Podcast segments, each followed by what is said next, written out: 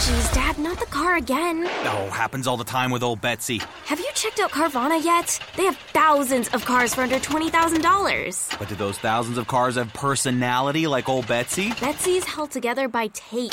And there are raccoons living in the engine. Psh, it's a family car. Uh, there are flames on the hood? Ah, custom paint job. No, Dad, the car's on fire. How many cars did you say Carvana had? Visit Carvana dot com to shop thousands of cars for under twenty thousand dollars. We'll drive you happy at Carvana. When Arsenal knocks on the door of players, it's a different knock than other clubs. Claps, claps, claps. The Different Knock, an Arsenal podcast.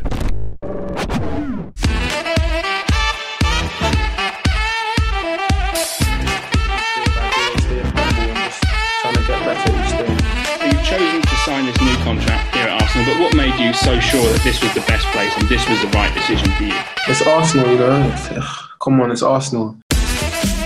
Welcome back to... No, I don't fancy William Saliba. I'm just saying, look, he's look, he's an attractive man. I'm not saying that at all. I'm just he, he's just he's very good at football. He's a very tall, you know, handsome Frenchman. Okay, look, he's he. Okay, he's quite attractive. I'm not, I'm not an Arsenal podcast with Alexander Moneypenny and my very good friend Bradley Adams. Hello, mate. Hello, Arsenal two, Crystal Palace nil at Selhurst Park on the opening day of the Premier League twenty twenty-two twenty twenty-three season. It was a lot better than last time, Brad. Everybody, everybody. Unclench.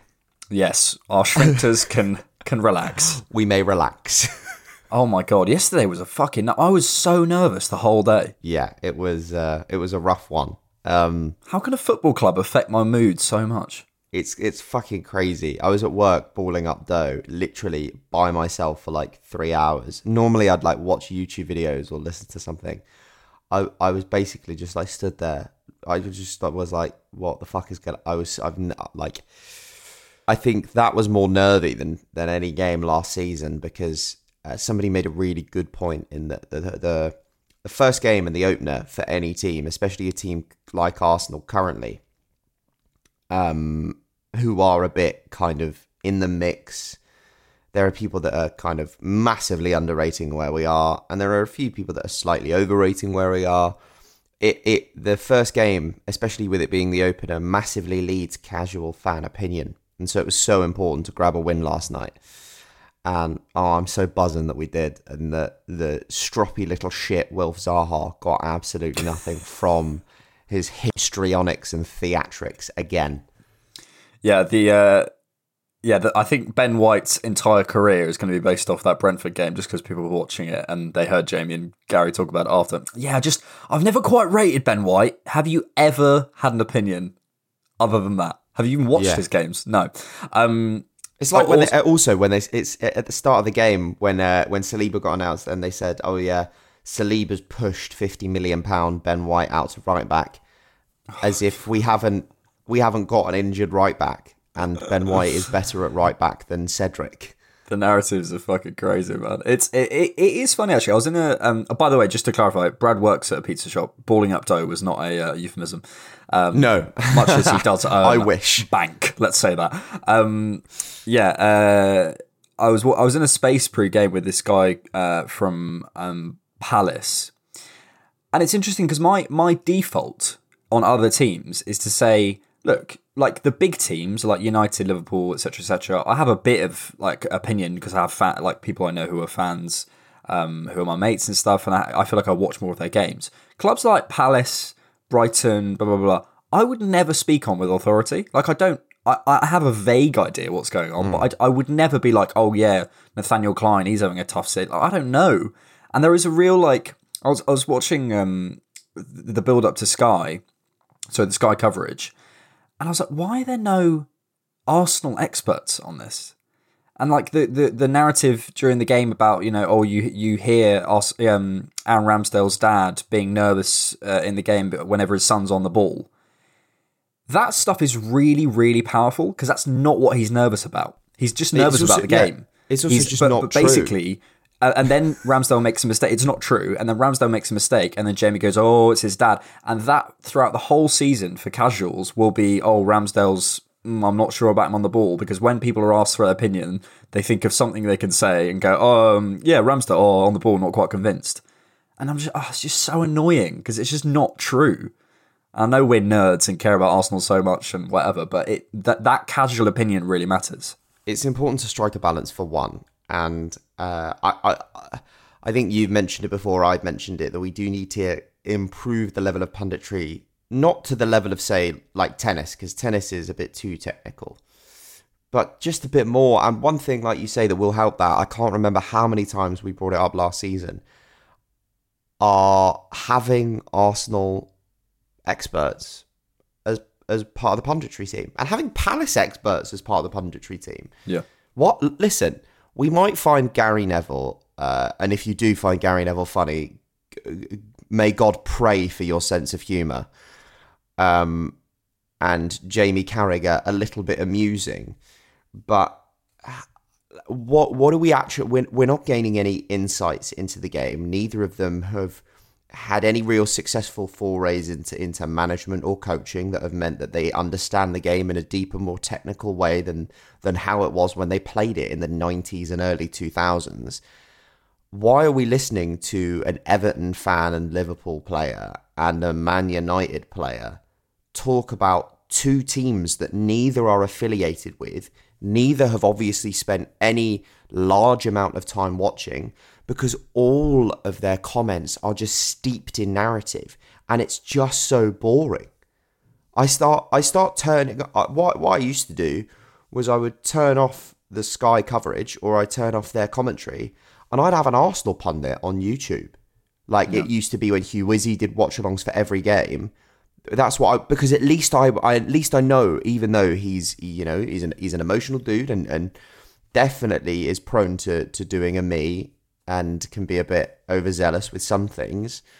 Um, at least you're having somebody who you know has watched every Arsenal game. You can get an opinion from somebody who's seen every minute of football, and that is one thing that has to change. Commentary teams and, and analysis has to be made up of two people from either side of the of the table. Get more pundits. Yeah, and you and you get more detail as well. You'd get way more detail. I, I actually really like Gary and Jamie, I think I've said before. And by the way, I'm resisting doing an impression of them because I had some I literally had someone tweet me in going, "Can you do more Gary Neville and Jamie Carragher impressions?" No. Um so There. There. Um yeah, I I think it's it's a shame because because ultimately I actually don't blame them, because you can't know about every single team to the depths of detail that, are, that that you know some fans do. You can't. We're obsessed with Arsenal. like like I understand. I, I will never know United to the to the depths I know Arsenal. I will never know Liverpool to the depths I know Arsenal, and that is fine. But we have to accept that. And and I think the details that get missed off, you know, stuff like um, like I was watching the game with last night. I, re- I realised that there's loads of nuance about the last time we were at Palace. He, re- he reminded me that the night before we played Palace last time was um, Piers, by the way. He'll be annoyed that I haven't shouted him out because he listens to the podcast. Hi, Piers. Um, he, Hello, Piers.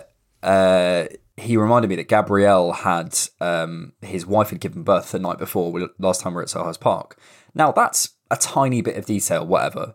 But if you're analysing, for example, the last game and what happened and the back line, et cetera, et cetera, I think that's an important detail, and it's and it's an interesting bit of detail, you know, just to add some colour, add some depth to the analysis. So doesn't, these doesn't things, Palace's these things second goal in that game also come from Gabriel trying to come out and meet a ball and missing it? Yeah, and, and I don't think anyone, any serious pundit would say, you know, oh, that's why. But I think, but no. I also think it's it's it's it's it colours analysis and allows us to get details, mm. allows us to to receive information and process it ourselves. So there you go. Um. Right, we'll stop uh, angling for a job on Sky Sports and get on with the game. Word of the game, please, it's Bramley Apples. Returned. Return of the Meg. Octo, you know what to do. There's been there's been lots of thought, lots of lots of uh, deliberation, lots of deep, deep questioning. Just say it. And are you stalling because you don't have one? I can do it. No, no, no. I, what I came up with is opposite. And uh, this is completely just because from my point of view, I uh, last opening game of the season, obviously we've got uh, we've got a, a, a, like a very good parallel to compare, right? Last game of the season, uh, I was working at the same pizza shop You know, make I've done dough. Make a dough. Uh, I've done lots of other odd jobs since then, uh, and whatever. But I, I was working at the pizza shop. Um, the mood around the club, I remember, wasn't entirely chipper. Uh, Super League stuff had obviously happened. We'd only signed Nuno Tavares. I don't know if we'd no, we'd signed White. Um, but we were still waiting on like Ramsdale, Tomiyasu. We we I think Lokonga played as well. Um, and the mood was very different, and obviously the result is very different. And obviously we had COVID massively impact our seasons, but I, I did pick opposite from a list of about four words because it feels like the polar opposite of that. Arsenal, I think, I, I don't think I've seen us in a better place or more positive as a fan base for well over a decade coming into a new season, and as confident coming into a new season. We're uh, in the opposite position in the exact same kind of way of we are learning from our mistakes. We've gotten all, like all of our important transfer business done early, and you can see that last night. Zinchenko is in there at left back uh, whilst Tierney is still re- in recovery. You know, Jesus is up front. We've we've got Saliba backbedded in in time to play in a real significant game, and not just play but but dominate. And I often like to, and I think it's helpful to like compare, contrast from from the previous seasons. And you look at where we are, you know, last last year when we played that game against Brentford, it's It's chalk and cheese. I think I think they said there was only two players in the lineup tonight that actually played in that game against Brentford, or maybe three players in the starting eleven itself that actually played against that that Brentford team, because Saka was on the bench. Um, he'd only been back from the Euros for a bit. Just just having a look now, we had Smith Rowe, Pepe, Balogun, Sambi, Pablo Mari, Callum Chambers and Leno, who, who and Tierney, who didn't start last night. Martinelli played that night, Xhaka played that night, and Ben White played that night. Other so than that, three. It's a completely it's literally different team. It's three people. And to see that transition and to see the way that we've handled the last year and how excited we are moving forward, it's a complete opposite of a situation. It's it's a flip, and it's It's great. It's just great. Yep. I think the my word of the game is quality. And I think it sort of bounces off that, because I think last night, if we don't have Zinchenko, we probably start Tierney. And Tierney may have been just fit, may have been just fit. But the thing is with fitness is it's not, there's not some, you're not, you're not either fit or you're not. You are probably, you know, just about okay to start. Then you need to build up some game time. Then you need to you need to slowly sort of get rhythm into your legs, get some minutes into your legs, slowly kind of get back into the the, the space of, you know, going to matches, doing your pre-match warm-up, you know, sitting on the bench, whatever you're doing, then doing your warm-downs, et cetera. You need to go through those processes a couple of times to feel to feel back into it. As anything, you know, mm-hmm. if you've if you've had some time off work at any period, you, you come back after, say, you know, even a month, you go, oh, God, okay, I've forgotten how to do this on the till, or, or you know, I've forgotten how to you know, open this thing on the computer, whatever it is. You know, you're going to have some time sort of readjusting. And I think adding the quality first and foremost in terms of the squad, absolutely, in terms of how it's shifted the the, the team and the squad makeup, is it has has benefit, benefited us no end. And I think, you know, I think of all the disasters that didn't happen tonight because of that. Um, I think also, I look around and there's some, let's be clear, this wasn't an easy game. This wasn't a run at a walk in the park. And there'll be some people who I think will remember it as, ah, yeah, it was fine. You know, Palace away, we, we managed to sort them. There was long periods of this game and significant moments of this game where we were bailed out by individuals. Now, look, that doesn't mean that massively. Arsenal rubbish and we're going to lose, you know, we're going to lose every single game and, oh God, we need to buy ten more players. Individuals are also there to bail you out. Your goalkeeper should save you a couple of points a season. That's absolutely what they're there for. Obviously, you don't want that happening every game. But the quality that is there on the pitch now is showing. William Saliba with that tackle on Wilfred Zaha in the box. Aaron Ramsdale in that one v one against Eze.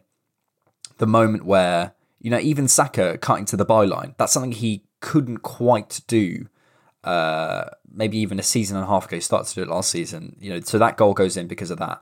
The um, the header across the box from Zinchenko was basically because of a, a quality, well, the, the whole set-piece thing was was was basically because of a really quality set-piece coach we added last summer.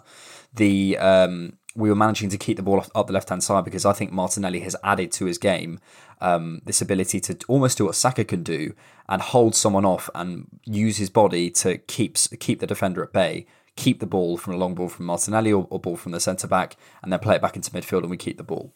All these little quality additions and and keeping our quality on the pitch means that last night turns into a two nil from what absolutely could have been a two one to Palace, or, or you know, that that game we didn't dominate, we weren't absolutely, you know, all over it, but there was just enough moments where we had enough quality in a one v one, in a in a, in a flick around the corner in the midfield, in a in the moments that I mentioned in terms of the goals. There's just enough quality there that gets you over the line, and this is football. It is small margins. This is what people forget. You go, oh, you know, God, if, if Ramsdale hadn't been there for the one week. Yeah, but he was. If my grandmother, do you know what I mean? It's like, we have put that quality on the pitch. Now, it's not about ignoring our, our deficiencies. Absolutely not. And Mikel said after the game, look, there's things that we need to improve. I mean, he always says that. But, you know, it's not about ignoring the, ignoring the deficiencies. It's about going, look, we've added quality, which means we it gets us over more lines in more games. And now, how do we add structure and, uh, and systemic quality uh, and get those players playing together and get them playing well to make this a sustainable system and, and to mean we get over the line in even more games, perhaps where, where the individuals themselves aren't, aren't on their top of their game. So quality for me is is is just where it is. And I think that probably leads us on straight to man of the match, uh, William Saliba. First ranked for clearances, first ranked for possession one, second ranked for successful long passes uh, for Arsenal. I think obviously someone like Wackham Anderson uh, would have um, would have done that. Uh, sixty-two touches, ninety-three point nine percent passing accuracy, three ground jewels won, seven clearances, one block, five long balls, one dribble. But you know, numbers, numbers, numbers, numbers, all look good.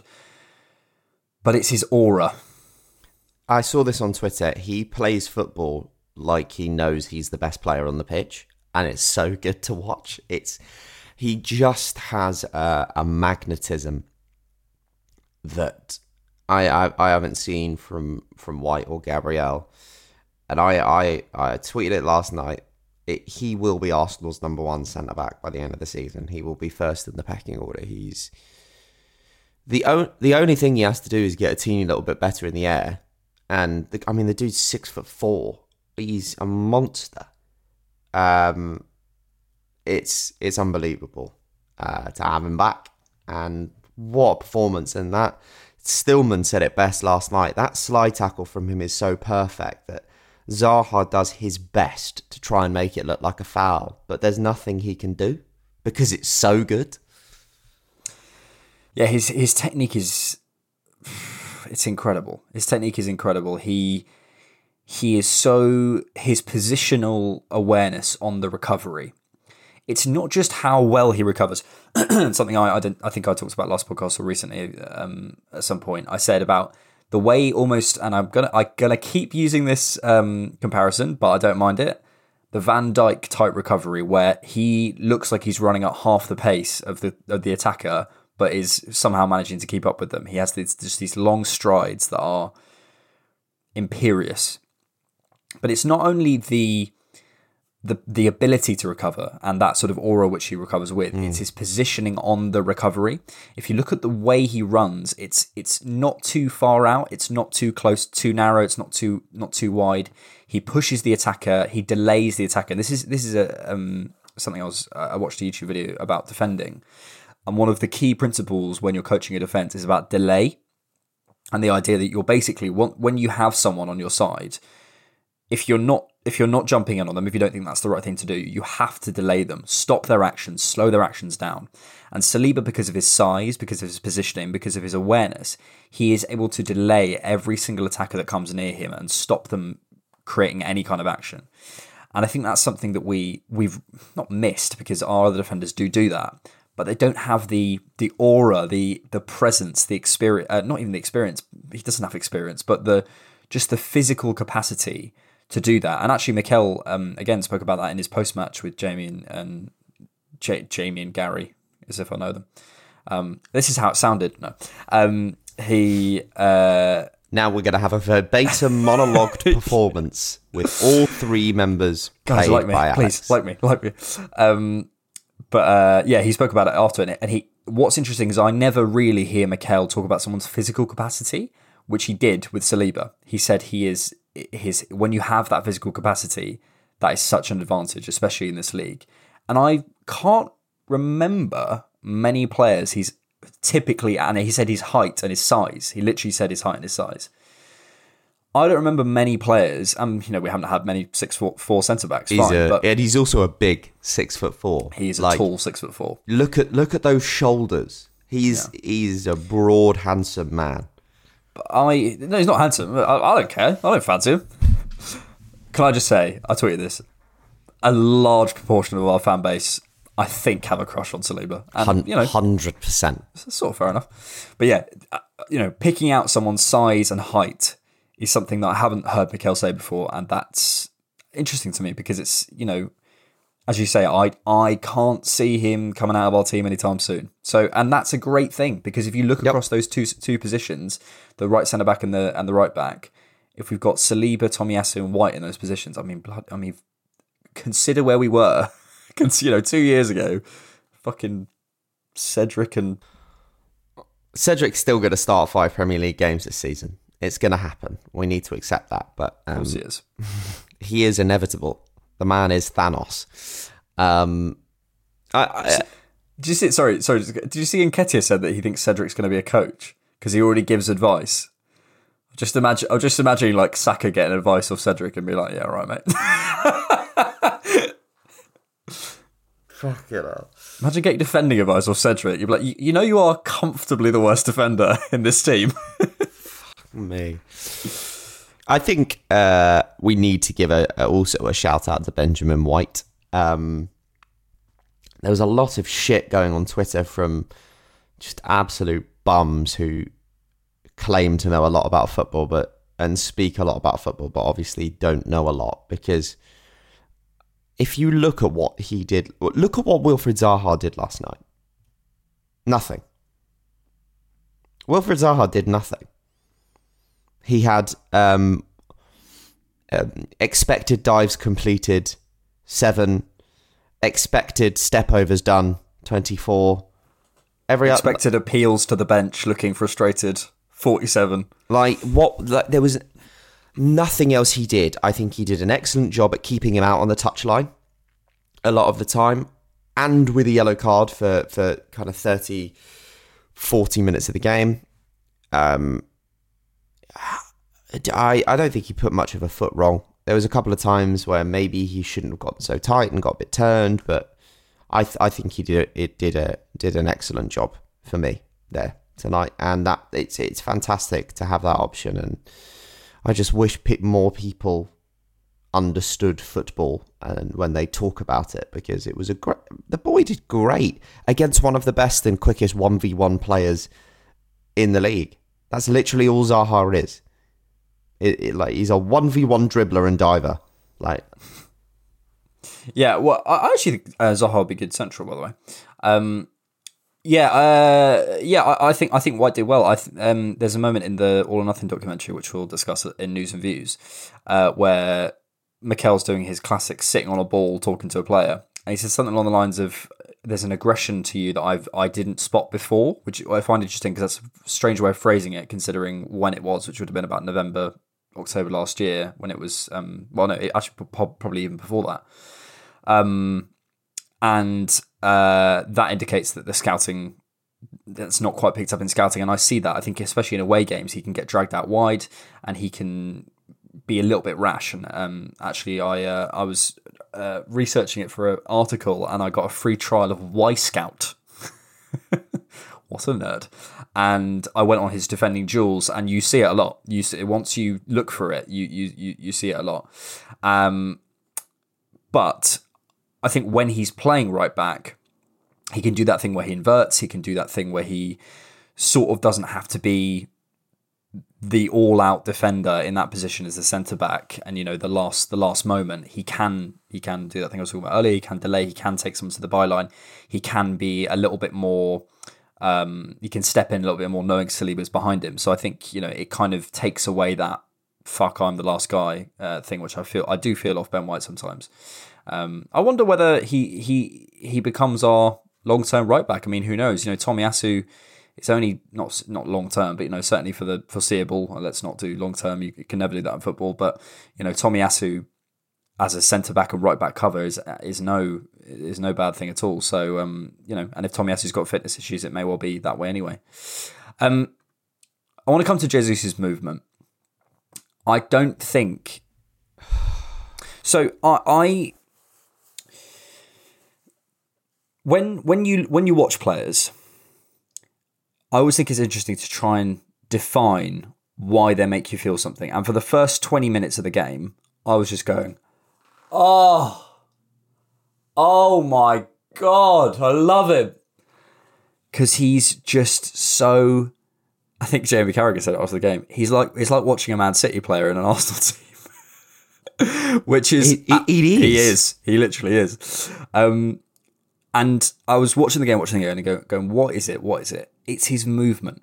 It is his mo- That is his superpower. It's his movement. And if you watch Jesus' involvements, there'll be comps going around everywhere, all over the internet. Watch Jesus' involvement in this game. It's his movement. It's how he gets around players. It's how he holds onto the ball. It's how he drags opposition in and beats them. It's how he flicks it around the corner and gets in behind them. It's how he shimmies and body steps. Every single good bit of involvement from Jesus, and a lot of actually Arsenal's good attacking play comes from, simply from the way he moves his body, and that's it. And and and it sounds really simple, but actually it is the most complicated and possibly difficult to coach and instinctive thing that he has mm. about his game. I think Jesus, when he's like thirty or thirty-two, will have a quite a bit of a drop off, because I think it once you lose that those sort of that ability to spring. I'm not saying you know who knows you know some people don't lose it till till whenever, but once he loses that ability to spring, he's going to have to find a different way, um, and he may be able to because of how smart his movement is. But it, the big thing at the moment is the way he's able to to to to change direction quickly, to get round a corner, to to wiggle in and out, and it facilitates so much for us. I mean, I was I was just watching the. Um, The, the Martinelli chance back, and it's an absolutely nothing moment where Palace have the ball. I, th- I think it's Tierney Mitchell, Zaha. You'll like this. Zaha gives it away, and Jesus is so quickly onto it. He he like turns his body so quickly. He manages to get in front of. I think it's Schlupp. Has no right to win the ball, but the way he backs himself into Schlupp, he takes the ball off him, wins it, runs forward. Does a little dance. I think he nutmegs Czech uh, Kiarte? No, not Czech Kiarte. Um, Czech Kiarte, sorry. Uh, nutmegs Czech uh, Kiarte. Does a little uh, one-two around. I don't think Kiarte plays for them anymore. I think it's Doucouré. Doucouré? Oh, from oh from Watford, yeah. No, uh, no, no, no, no. It's a new Doucouré from Lens. They've signed a a, a, a new central midfielder oh, right. called Doucouré from Lens. I'm getting my Doucourés and Czechs mixed up. Um And he, and he plays the ball out to Martinelli, and uh, Martinelli should score. And it's kind of the perfect summation of just, he has no right to win the ball. He has no right to beat his man. He has no right to, he does like a, one of those things where you go right, left and beat a player. I don't know what they're called in football. um, and we get a chance out of it. And you don't, that does not happen without Jesus. And it sounds obvious, but you know, it's, we have not had that. And that new dynamic and that new dimension to our game literally will add ten to fifteen points to our season. Mate, he's he's unbelievable. You only have to look at the fact that he put it on a plate for Ødegaard twice, put it on a plate for for Martinelli, that chance. You know, this game is very, very different if we take those first few early chances. You know, we it was we we I think we ran out of steam a bit. We came out like a bullet out of a gun, and gradually, like the bullet would, uh, slowed down I think we regressed a little into older, uh, more nervy patterns. I think we're all still a bit um, jaded, maybe is the right word, from the end of last season and the capitulation there. I think that's going to play on these players' minds a little. But that's the beauty of being able to bring in people who aren't part of those experiences, mm. is that they have a fresh a fresh mind and a fresh body that, that uh, on, honestly, people might underrate that performance by Jesus uh, casuals, because they'll see on the, on their F P L that uh, no goals or assists. Like something, I think he got like six out of six dribbles completed. Yada yada yada. You got it in for the casuals today, Brad. I do, I do. But as in, like, it's it's, it's important to note that, like, on another day, the dude's coming away with, with two or three assists and probably a goal. And there's one moment that that sticks out for me, and it's I think it's against Guéhi that the ball goes long, and he's he's chasing after it, and he has no right yeah, to get yeah, round yeah. Guéhi. And he sits him on his fucking arse. And it's, mate, I, I, we, I've been begging for a striker that could just jog a little, let alone do things like that. You know, this is a, a massive upgrade and a new dimension to this team. And it's, it's, he's just exciting to watch every time he gets near the ball. You don't know what's yep. coming. And that's, yep. that's the beauty of it. Yeah. Just watching that moment with Guéhi now, there's some, um... yeah, the ball goes long from Ben White. It's gone in behind. It's two v one. I just I don't think Guéhi knows what to do. Jesus goes on his right, goes on his left, goes on his right again, and then finally gets it round on his left. He sort of flicks his leg round and gets the ball out from under Guéhi's feet, and then he's away. And then we get a chance. And actually, it's kind of a a good, um, probably a good moment to stop on with, with Ødegaard, because Ødegaard should shoot straight away. I think I think I saw a clip of Mikel angry after that, and I think he was sort of angry at Martin. It was maybe it was like a replay of when Ødegaard did that, and he was sort of chastising him, because it's something he's spoken about before as well. It's that Martin needs to shoot in those situations. He needs to be more clinical and ruthless in those situations, and I completely agree. I thought Ødegaard had a relatively poor game. Yeah. Um. He. We'll talk about the structure in a second, but I, I felt as though he chose the wrong pass a few times. Um. He should have shot in that situation. He it felt a little bit. His pressing game was off. But this is the thing. So I, I felt, you know, the first fifteen, twenty minutes, we were unbelievable, as you said, and we kind of came out of the blocks firing, and Jesus' movement was all over it. The, the rest of the game after the goal, I found a little bit weird, because at times we were playing a high line with no with no high press, which is fine, but all that meant is where they were just knocking it over the top. And, and the that's ball... the game plan they love, because Joaquin Anderson literally... Uh, had the most completed long balls in the Premier League last season. Like that, if you like, like we talk about superpowers a lot, that is his superpower. And with wingers like Zaha, you got Eze in there. Yeah, it, it could it could have backfired. It it didn't on the night, so I wonder whether that was part of the plan. I don't know, but basically, I, I was just sat there sort of for about forty, fifty minutes of that game, sort of from the end of the. Um, first half to sort of near the end of the second, going, what are we trying to do? Mm-hmm. We were sort of sat high, but not trying to progress it through the thirds. Ramsdale was always kicking it long. We we weren't high pressing. We weren't trying to combine it through the midfield. It felt like we were trying to win some second balls and sort of matching Palace up in the in, in the long balls. There wasn't much intensity. Then we started to sit back and try and control the ball a bit, a little bit more. And that's, I think, when we got the second goal. Um, when we sat back a little bit more and decided to to try and combine and um, and um, move it through the thirds a little bit more than we had been doing for the rest of the game. But I don't really know what the point of that, because, you know, for me, it was a very nervy one nil at mm. times. You know, I, I, I never felt like they were going to get, you know, they were going to score three or four and, you know, they'd be out of sight. But I thought, oh, there's definitely a goal in this for them. There's one hundred percent of scrappy, you know, Andre Ayew, Jordan Ayew from a knockdown ball. One. Yeah, it's, it's, you know, some kind of second ball situation. And we'll really regret this sort of period of not wanting to be too aggressive. And I, and I, I honestly, I can't, I couldn't tell you why. I don't know why. I think there's a certain amount of nervousness that comes from it. You know, we have to remember this is Friday night under the lights, first game of the Premier League season. Um, and a lot of these players, even with the year's worth of experience that they've had last year, are still unbelievably young. One thing I think that before, I know we'll talk about it in news and views, but that the all or nothing is really starting to do is give you a real insight into the players, them and, and, and uh, as people and as human beings more than anything. And I just think as uh, as a human myself, because I, yes, I am humane. Really, Brad? Um, sorry, sorry, sorry, sorry.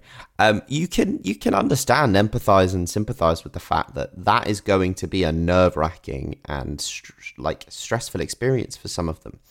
Jesus is going to probably be a little bit nervous in some ways because, you know, this is the first time he's had to be the main man, the Billy Big Bollocks. And that comes with a new kind of pressure to perform. Uh, Zinchenko as well, new system starting, only played two games, maybe, what, a week, two weeks of training? Mm. That's going to be a bit nervy. Saliba's probably going to be a little bit nervous for his debut, even though he looks completely unroared by it. But White, Gabriel, Ramsdale, all of the regular suspects will be nervous because of what happened last season. And moving forward, we don't we don't want a repeat of, of what happened last season, because that Brentford game, in in the end of it, cost us deeply come the end of the season. And I, and I know that we had our own issues with COVID, which I think, you know, in the hindsight, the game should have, of course, have been postponed. But Sky were never going to do that. Um. It's. I think that may be why. I think it was a bit of a. I, I saw a bit of a tentative Arsenal team yesterday, one that was a bit too scared to try something. Like Ødegaard sometimes tries these really technically difficult, like beautiful, flashy balls, and I didn't see a lot of that last night because I think it was a thing of I can't give the ball away, so I'm just going to make the short pass. I can't give the... Like, there's also a moment from Xhaka where he doesn't slip Jesus through, who makes a great run. And I think it's that risk factor. I don't think we're one hundred percent there with taking the risks yet. And I think a win today, uh, a win against Bournemouth and a win against Leicester will give us that confidence to really start to breed into that risk-taking, lethal machine.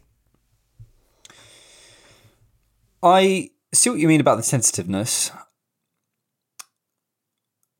I, I, I can't see this team ignoring Arteta's instructions, though. And I felt like the instructions were not to hold on to the ball. And I'm looking at the numbers now. Um, we had less possession.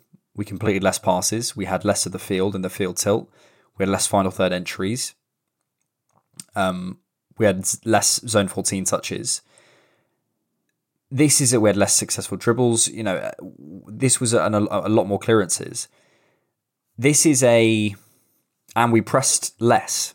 So there was a kind of, to me, there was a, in terms of our P P D A was was was higher. Presses per defensive action, that is, how many passes before we did a defensive action. So it was higher, and therefore we pressed less. The it it felt to me like an instruction, like a let them have it. Which I, that uh, may, and maybe some people read that as nerves. I don't personally, because I didn't see the energy from the team trying to get the ball back. I fe- felt as though we were happy to let them have it and happy to let them go long. That's all I'll say. I I I, I couldn't tell you whether I whether it was, a, obviously I'm not in the dressing room. I can't tell you if it was a um, an instruction or not, but that was interesting to me. I wonder whether they felt that they couldn't play through the thirds and we had enough of a high line that we'd be able to shepherd them out and we could just hold onto the ball and play the game through like that. Would I like Arsenal to play like that normally? No, but I wonder, maybe it was a, a, a kind of, um, what's the word, a sort of safety mechanism thing. Um, mm. But yeah, I mean, we'll see. We should, we should let's go to part two. Um, we've got some more questions on the game and uh, we'll come back after this. Jeez, Dad, not the car again. Oh, happens all the time with old Betsy. Have you checked out Carvana yet? They have thousands of cars for under twenty thousand dollars. But do those thousands of cars have personality like old Betsy? Betsy's held together by tape. And there are raccoons living in the engine. Psh, it's a family car. Uh, there are flames on the hood? Ah, custom paint job. No, Dad, the car's on fire. How many cars did you say Carvana had? Visit Carvana dot com to shop thousands of cars for under twenty thousand dollars. We'll drive you happy at Carvana. News and Views. Welcome back to News and Views, where we give you all the news and all your views, but mostly ours. Thank you to those of you who support us on Patreon. On patreon dot com slash diffnock, you get access to ad-free versions of the post-game preview and T D K short podcasts for just three pounds a month. But the most important part is you're supporting the podcast, YouTube, and more for the price of less than a coffee a month, and helping us grow. It really would mean the world. Speaking of coffee, for one-time support, head to buy me a coffee dot com slash diffnock where you can buy me a coffee. The links are in the show description. Very good. And for those of you who like A S M R, I hope you enjoyed that. Cal Thomas says, just speak about Willow for an hour, nothing else. I used to have a cat called Willow.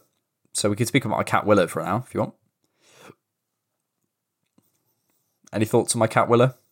I fucking hate cats. Okay. Cristiano Skywalker. Cristiano uh, Skywalker. What a name. And then his, his at is at Dirty Harry. So, yeah. He's he's asked a lot of questions, so I'm going to try. Why press wasn't... Why... Our press wasn't at high intensity for longer than twenty minutes, and why some of our players were playing long balls and trying to be too direct and rushed, costing us possession.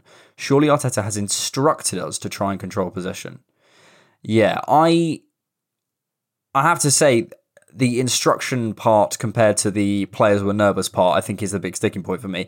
I I felt as though we lost control of the game, but it... This sounds mental, but it felt like we were instructed to give them the ball and let them have it, which is like it. Di- I didn't. I didn't see loads of kind of mistakes and, you know, the balls bouncing off people. I just felt like we were kicking it long, which maybe is nerves, but I also I don't think it would happen for forty minutes over a half time as well. I don't think it would stay that way for that long, and I think we would have made subs earlier if if, if Arteta wanted control of the game. So that's why it's confused me personally. Uh, I mean. All of this is is, is speculation. Um, maybe uh, it, uh, we saw it working, you know, for the last twenty minutes of that first half, and Arteta thought, okay, well, let's make this the game plan for the second half. Because it was working. We were dealing with them quite aptly. Of course, they got a couple of chances, but we had a few chances of our own. And the wonderful thing about having Jesus, Martinelli and Saka as a front line is they're absolutely electric. So you can catch any team on the counter. You can absolutely cook them with that speed. Mm, mm. Question from at R F Prods. One, is Saliba the sexiest man alive? Yes. Question from Passing Jackwards at Evads Tiff. Still don't know how to pronounce that, mate. And finally, he said, will we ever see Tierney, Tomiyasu, Emile Smith-Rowe and Fabio Vieira on the same pitch together? No, because they're all they're all. Tomiyasu is a figment of your imagination. He doesn't exist. Yeah, he's a fever dream. Do you remember when we had that sort of guy from Bologna? Do you remember he signed? There was a guy on deadline day that we signed in twenty twenty-one. Uh, Tommy, Tom, something. He was a right back. He played like four games for us. And now I think he works in the medical department. It was a, it was a joyous time. Yeah, I, I, it's a, it's a strange one. Let's let's break them down into into individual cases. Vieira I wouldn't be too worried about. I think he just, I think he just had a situation that came up and it has meant he's not played much. And I don't think he would have played last night anyway. He might have come on, but I don't think he would have played much. And apparently he's close, so fine. Tierney back. How long that is, we will never know. Um, Tomiyasu, no, Emile Smith-Rowe uh, came back very early from his pre-season. Uh, he, he, concerning, most concerning one to me is Tomiyasu, because when he was out, when when was he first out? It was like he, he was out before that Liverpool game in the Carabao Cup. Then he came back. Then he was injured again. Then we didn't have him towards the end of the season, and then he then we did, and he went off in the Spurs game. And that he was potentially going to be back before the end of the season. He wasn't, and it's the sixth of August, and he's still not here. And there doesn't appear to be much clarity on his situation.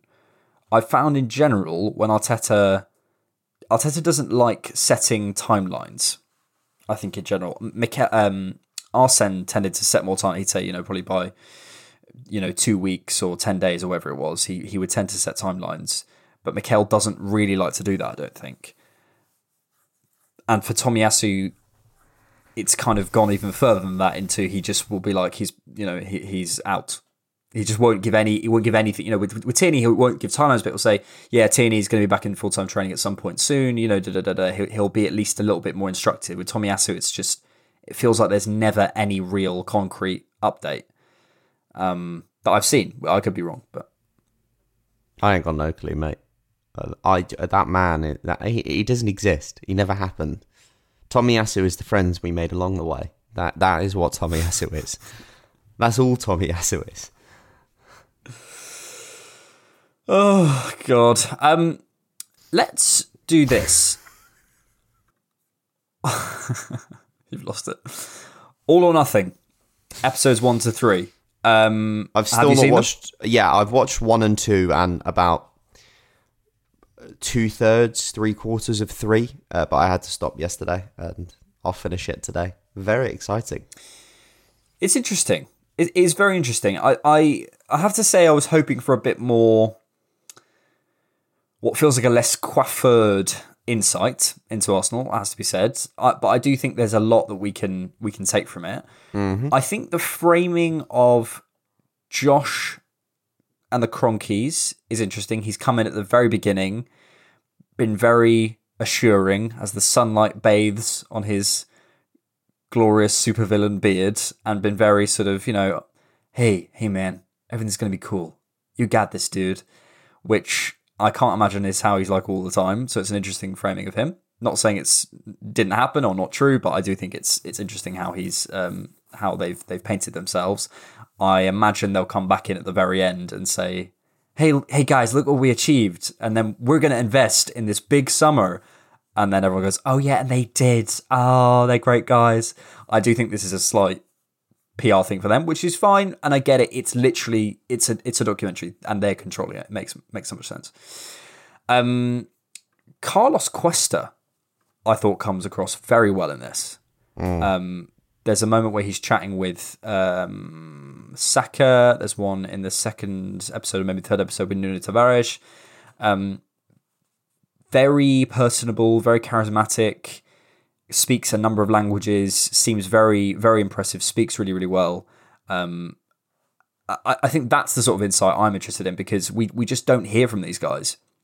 You know, when Cuesta joined, I remember doing a, a piece on him about, you know, how he'd sent letters to Jose Mourinho, and, you know, he was clearly someone who was, who was very... Um, sort of uh, forthright and confident and wanting to learn and wanting to to to make his make his name in football, which is which is amazing. And he he gives me a kind of Mikel's, you know, if if if what Mikel is to Pep, Carlos Cuesta is to Mikel. That sort of um, quite intense, um, sort of uh, very very interested football brain. Um, but yeah, I. I in general, it's not. It's more just narrative. It's just Arsenal went to this game. They were needing three points. They didn't get it. Uh, Sad okay, a couple music, of moments. Yeah. You know, like, yeah, you know. Okay, the Ramsdale moments are interesting. Interesting to hear from his family. Couple of interesting points. I thought the Tavares um, narrative is quite interesting. How they how they frame that as well. Mikel comes across quite well in general, but other than that, I wasn't blown away. There's only one uh, moment that uh, really grabbed my attention and that I thought was really interesting. I voice noted you about this, and it's a conversation post the Man City game between Josh and Mikel. And this could just be my read on it, my take on it, and it could be completely wrong.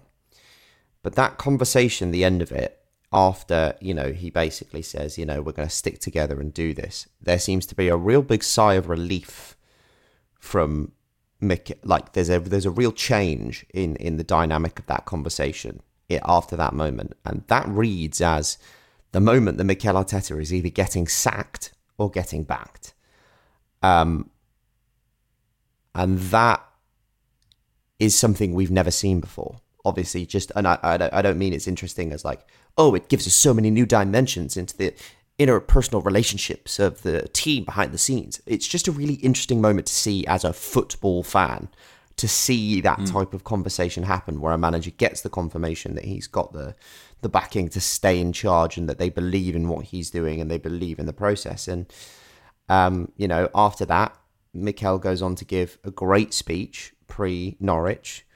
We batter Norwich on X G, uh, score one goal, and then go on a ten-game unbeaten run. So as much as these are all soft factors and things that could have not had a major impact anyway, that's the timeline of things that happened before that big moment. Um, so I found that kind of almost interesting as a as a nexus point, that there's definitely another timeline where that that conversation goes differently. Mikel is sacked and we're somewhere else. Yeah, absolutely. Yeah, I, I, and I, I think I think we might have said this on the preview, but you know, the, this the of the sorry the, the the season preview podcast. Players are different from us.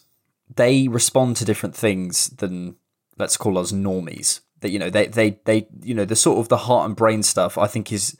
I think is very Brent and very hilarious, but players don't. You know, they they they respond to that kind of stuff, and there's definitely a sort of touch of quite sort of handbooky, you know, here's how you um, inspire a group of players stuff. I, I absolutely get that, but the, the the difference is the conviction, because there's a difference between a, a manager coming in and going, okay, here's what I say to G up my players. But for example, when he came in after Everton, he said I something along the lines of, you know, I just don't want to say anything I'm going to regret, but this response, this anger right now that you're feeling, it's too late. And that to me is the perfect thing to say in that situation, because I, I felt that as well. You know, Ramsdale coming in and throwing his gloves on the floor and all the players being dejected. And it's like, okay, well, where was the response on the pitch? You know, like, you know, that if you're angry now, where was it? Um, and, you know, you, you've got to have the structure, you've got to have the technical quality, you've got to have et cetera, et cetera, et cetera. But ultimately, if you're quicker in your actions, if you're more decisive, if you want it more, as much as it's quite Pulis, it's going to make a difference on the pitch. So, um, yeah, I, I found in general, Mikel came across really, really well. I absolutely understand the slight sort of David Brent um, comparisons. I absolutely understand, um, yeah, the sort of slightly uh, interesting methods, but but also supposedly had a conversation with, um, I don't, I can't remember his name, but basically the guy who runs one of the Cronkies N F L franchises. Can't remember his name. Mikel had a conversation with him about training methods, and he's another young coach. If you look at across the Cronkies sports projects, there's a there's a kind of trend of young players, young coaches, and new innovative things actually having success, um, quite quite significant success. And I think this N F L coach has, has won. Someone who knows N F L is gonna is gonna crucify me if I try this. The N F L Championship or something. I don't know what it is. The Super Bowl. Um, oh right, okay. I don't. I don't even think it's the Super Bowl. Was it the Super Bowl? It Maybe is. it was. I it can't was remember. The Super I don't Bowl, know. The Rams or care. Well, I, I know now. I I know, but I don't care. Um, and uh, yeah, I, I, I he had a conversation with him and basically talked about training methods, and I think that's where a lot of these things have come from. Um, like the the Liverpool um idea of the the speakers on the pitch was supposedly his his his idea. So look, there are interesting things to glean from it. I just wish that the the way it was set up was more honest in terms of, you know, we know what the game what the games were like, so, you know, the people watching this aren't aren't unaware of what happened in the games. They know what happened in the games. We need to address them and we need to see them. But for example, basically the whole second episode was the North London derby, and it's interesting to see what's around it. Look, the Stuart McFarlane moment was great, etc, etc, but there's so many just like shots of them on the team bus, and shots of them going out to the pitch, and shots of them walking around, and shots of them nervous before the game. And it's like, yeah, okay, like I know this would have happened. We've seen this all on the tunnel cam. That's fine. We want to see insight, what the players like with each other, who gets on with who, what's the, you know, the, all the conversations around the, the the table, you know, the one with, with Saka where he talks about Thorpe Park. That's the stuff that I think is really funny because you see the dynamics, you see the the interesting mm. stuff. You want to see how we differ from different teams, what's changed from before, what's changing now. So, yeah, look, it, it, it, as I keep saying, it's interesting. It's just not quite the insight that I wanted, I think. Um, I wish maybe it, it, maybe it, as it goes on, we'll we'll see more. It does seem to be rose-tinted, which is a shame. That's the one thing that uh, I didn't want for it to be. I just wanted it to be uh, a very open, honest appraisal of, of things that were happening. And I don't. I, I the one thing I don't look forward to is the way that they're going to portray the collapse at the end of the, the season from these first few episodes, because I feel like it's going to be a very small moment that completely de- in, in this series that defined our entire season, you know. So yeah, it's it's that difficult thing of knowing that it's it's the, you know, the club's club's work, isn't it? You you know that the club have decided what's going to go out, and you know what the club are not going to want it to to, to appear as bottily, is it? You know, immortalized forever on Amazon Prime. Uh, but you also want to address the reality, and I, I, I hope they kind of strike a balance with that. And um, yeah, we'll see. We'll see. There's there's six more episodes to go. I'm not expecting absolute fireworks. I'm expecting almost a review of the season with a bit of insight every so often. That, that's what I think it, it basically comes out as. Um, but yeah, we'll see. Couple of transfer bits then. Leno has gone to Fulham on an absolute accountant F C deal. Honking deal. Uh, I'm writing an article on um, say player sales at the moment. There's a lot of conversation around it that I think is interesting. The one thing I'll say, though, is we're frustrated at these fees. I absolutely get that. But I listen to this list of where every player has gone since the beginning of the twenty twenty-one season, so the Arteta's first full season. So this is Arsenal players who've departed either permanently or on loan since the beginning of the twenty twenty twenty-one season, Arteta's first full season. Marseille, Fulham, Stuttgart, Lyon, Birmingham, Newcastle, Fiorentina, Roma, Villa, A S Trentin, Barcelona, Corinthians, Real Betis, O H Leuven, Feyenoord, Udinese, Hertha, Schalke, Hibernian, Olympiacos, Fenerbahce, Nice, West Brom, Atletico and Shrewsbury. Now, I would say two of those are a step up. Barcelona and Atletico. And one of those was a very specific situation around discipline with Aubameyang. And the other was Torreira not playing on loan. So none of our players are taking huge steps up. So there's a value issue there. And secondarily, when you look at the overall wage differences between the Premier League and abroad, there's something that I think I looked up in the Bundesliga. The best player who doesn't, the best paid player who doesn't play for one of Bayern Munich or Borussia Dortmund is Wolfsburg Maximilian Arnold, who earns eighty-eight thousand pounds a week. Pablo Mari is on eighty-five thousand pounds a week. So as much as we want to shift players, I absolutely understand that. As much as we want to get them out, as much as we want to get good fees, like when they're not good players on big wages and there's nowhere to sell them to, it becomes very, very hard. So, you know, Torreira out to Galatasaray for whatever it is, seven, eight million. Honestly, pretty good deal. In this market, with his wages, considering, you know, you look at Nicola Pepe, on one hundred forty grand a week. Sevilla, I think he'd be the uh, the clubs that he's mentioned to be potentially going to, like Marseille and Lyon and Sevilla. I think he'd be the second top paid player at Sevilla and definitely the top player player. Even if he just stayed at the same wages, and obviously he'd probably want an increase. Even if he just stayed at the same wages, he'd be the top paid player at Lyon by quite a way, and I think by almost a double above someone else at Marseille or something, something along those lines. Their transfer records are like twenty-five million. You know, so it's all very well saying we've got to shift these players. Where? Like, I'm all ears. What, yeah, great. Where? Where should we put them? That's the issue. And where's the money? Yeah. So it's it's it is tough. Look, you, you know, supposedly Pablo Mari's potentially going to Monza, although I've heard Hellas Verona potentially in for him. Leno gone, Torreira off to Galatasaray. We also got some good loans out. Patino out to Blackpool, which I think is a great loan for him.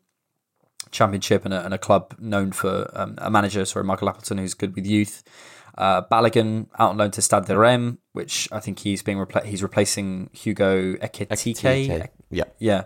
So that's, you know, good quality. Um, so some good loans, some good stuff happening.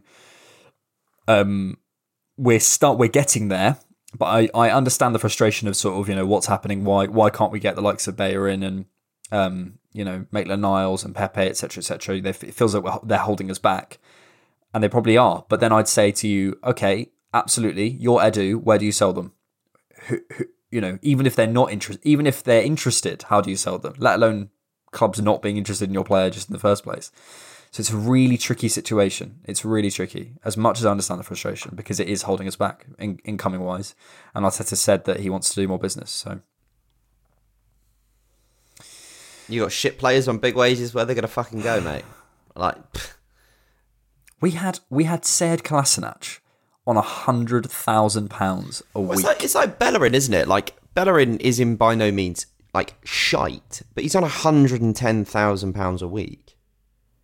It's crazy. No, like he dropped his wage to go on loan to Betis, and is willing to take like a hefty pay cut to go there, but Betis don't have the money to pay more than three or four. Maybe five million euros or pounds or something as a fee. It's yeah, it's crazy. It's fucking crazy. COVID has ravaged this market. You're looking at players like, is it Alwar that's been linked to Betis for pittance and yeah, you know. And also, and also, when a player says, "I only want to go to Betis," you drive the you drive the wage down anyway. Sorry, you drive the the fee down anyway. You know, people eye roll at cancelling contracts. If we're saving. Well, that'd be four hundred thousand pounds a month, and then, well, more than four hundred thousand pounds a month, and then... It's about five million a year. It's about five million a year. If it saves us five million and we're not going to get a fee, cancel the contract. Look, go and look at Arsene Wenger speaking in twenty seventeen. He said this is going to happen more and more and more. And I understand, look, Edu needs to get better at selling, but you can't do that from the position that we're in. He can, he, he can get better at selling Martin Ødegaard. He can do that. Yeah. Things are only ever worth what someone is willing to pay for it, no matter yeah. what arbitrary value is on Transfermarkt and what arbitrary value is here, there and everywhere. And people say, ah, oh, you know, I think, you know, Nicola Pepe is a very talented player, P K winger, who in the right system could do really, really well. And we should probably be able to fetch a fee of twenty to twenty-five million pounds for him. But if there's nobody willing to pay that and he's on one hundred forty K a week, we're not yeah, just going to, it's not going to come out of nowhere. Yeah, it is. So it doesn't matter. yeah, yeah, yeah. Uh, well, Brad, if we just win all our games, we'll, we'll win, win the league. league. So that's all that matters. Uh, we've just got time for a little bit of Arsenal trivia. Last time out, Bradley, I asked you a question that was about Arsenal FIFA twenty-two Ultimate Team player ratings. And the question was, what is Saka's rating on his gold card, his base gold card? Is it like eighty-one? It's eighty. eighty? That is offensive. Offensive. uh, the question for this time is fa- about famous Arsenal fans. I never know how to phrase this. The question for next time, and the theme is famous anyway. Name three politicians who are Arsenal fans. Name three U K politicians. I should be specific. Name three U K politicians who are Arsenal fans. And a theme for next time, please, Bradley. The theme for next time is going to be opening day matches. Because why not? Opening day matches. Okay, Bramley. Well, we've done it. First one in the bag. First one in the bag. We're on the way to the title. I think Palace had lost something like... No, we had, we hadn't, we'd won one out of our last eight games with Palace. Yeah, and they they hadn't conceded in six games at Selhurst Park. But the mighty Arsenal rolled the into town Arsenal. And dispatched them with a two nil. Mate, how many points are we going to win the league by? twenty? twenty-four? Wrapped up by Feb? Yeah. March, maybe? They'll just cancel the league by then because it will yeah. just be sad. Pep will be on his knees. Please, no. No, I, I cannot do it. Miguel. Miguel. Miguel, you know, I, Miguel. I, can't, I can't think anymore. I looked the other day. You know, Pep doesn't follow... He follows like De Bruyne and David Silva from the Man City squad and Mikel and then a couple of other people. He fucking loves it, man. Who does he follow? He follows twenty-six people. Fernandinho, David Silva, Man City. Pics, pi- pictures of Johan Cruyff, a football talents agency, his his foundation, his summer camp, De Bruyne, Puma and Mikel. Oh, and Sergio Aguero. And Bayern. He fucking loves him. He doesn't follow any other managers. Does he, he follow Messi? Like... Nope. Doesn't follow Messi. Don't follow but Messi. Follows Mikel Arteta. Like, literally, like, golf events, Johan Cruyff Foundation, De Bruyne, Aguero, Silva and Fernandinho. Fucking hell. Doesn't even follow Vincent Kompany. It's Vincent Kompany on Twitter. Doesn't... Mental. Uh, look, a pleasure as always, Bradley. Always, my friend. Thank you very much for listening, everyone. We hope you had an enjoyable Friday night watching the boys. We'll be back uh, next week after the Leicester game, where we'll win seventy-four nil. Yeah. All serious no- in all seriousness, first game at the Emirates of the season against, let's say, a depleted Leicester. I think it could be tasty. Let's say that. Oh. Or it could be a disaster and Arsenal will lose and the world will be over because we're the worst team in the world, Mikel's the worst manager in the world, um, and we're all going to die. Thanks so much for listening. Keep it different, Nock, and we will see you later. Peace.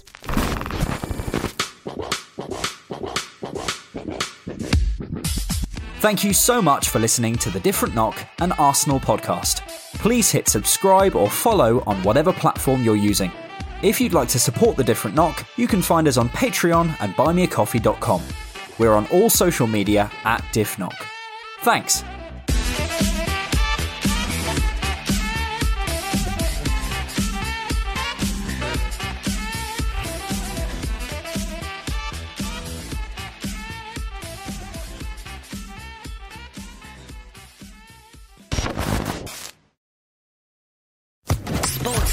Podcast Network.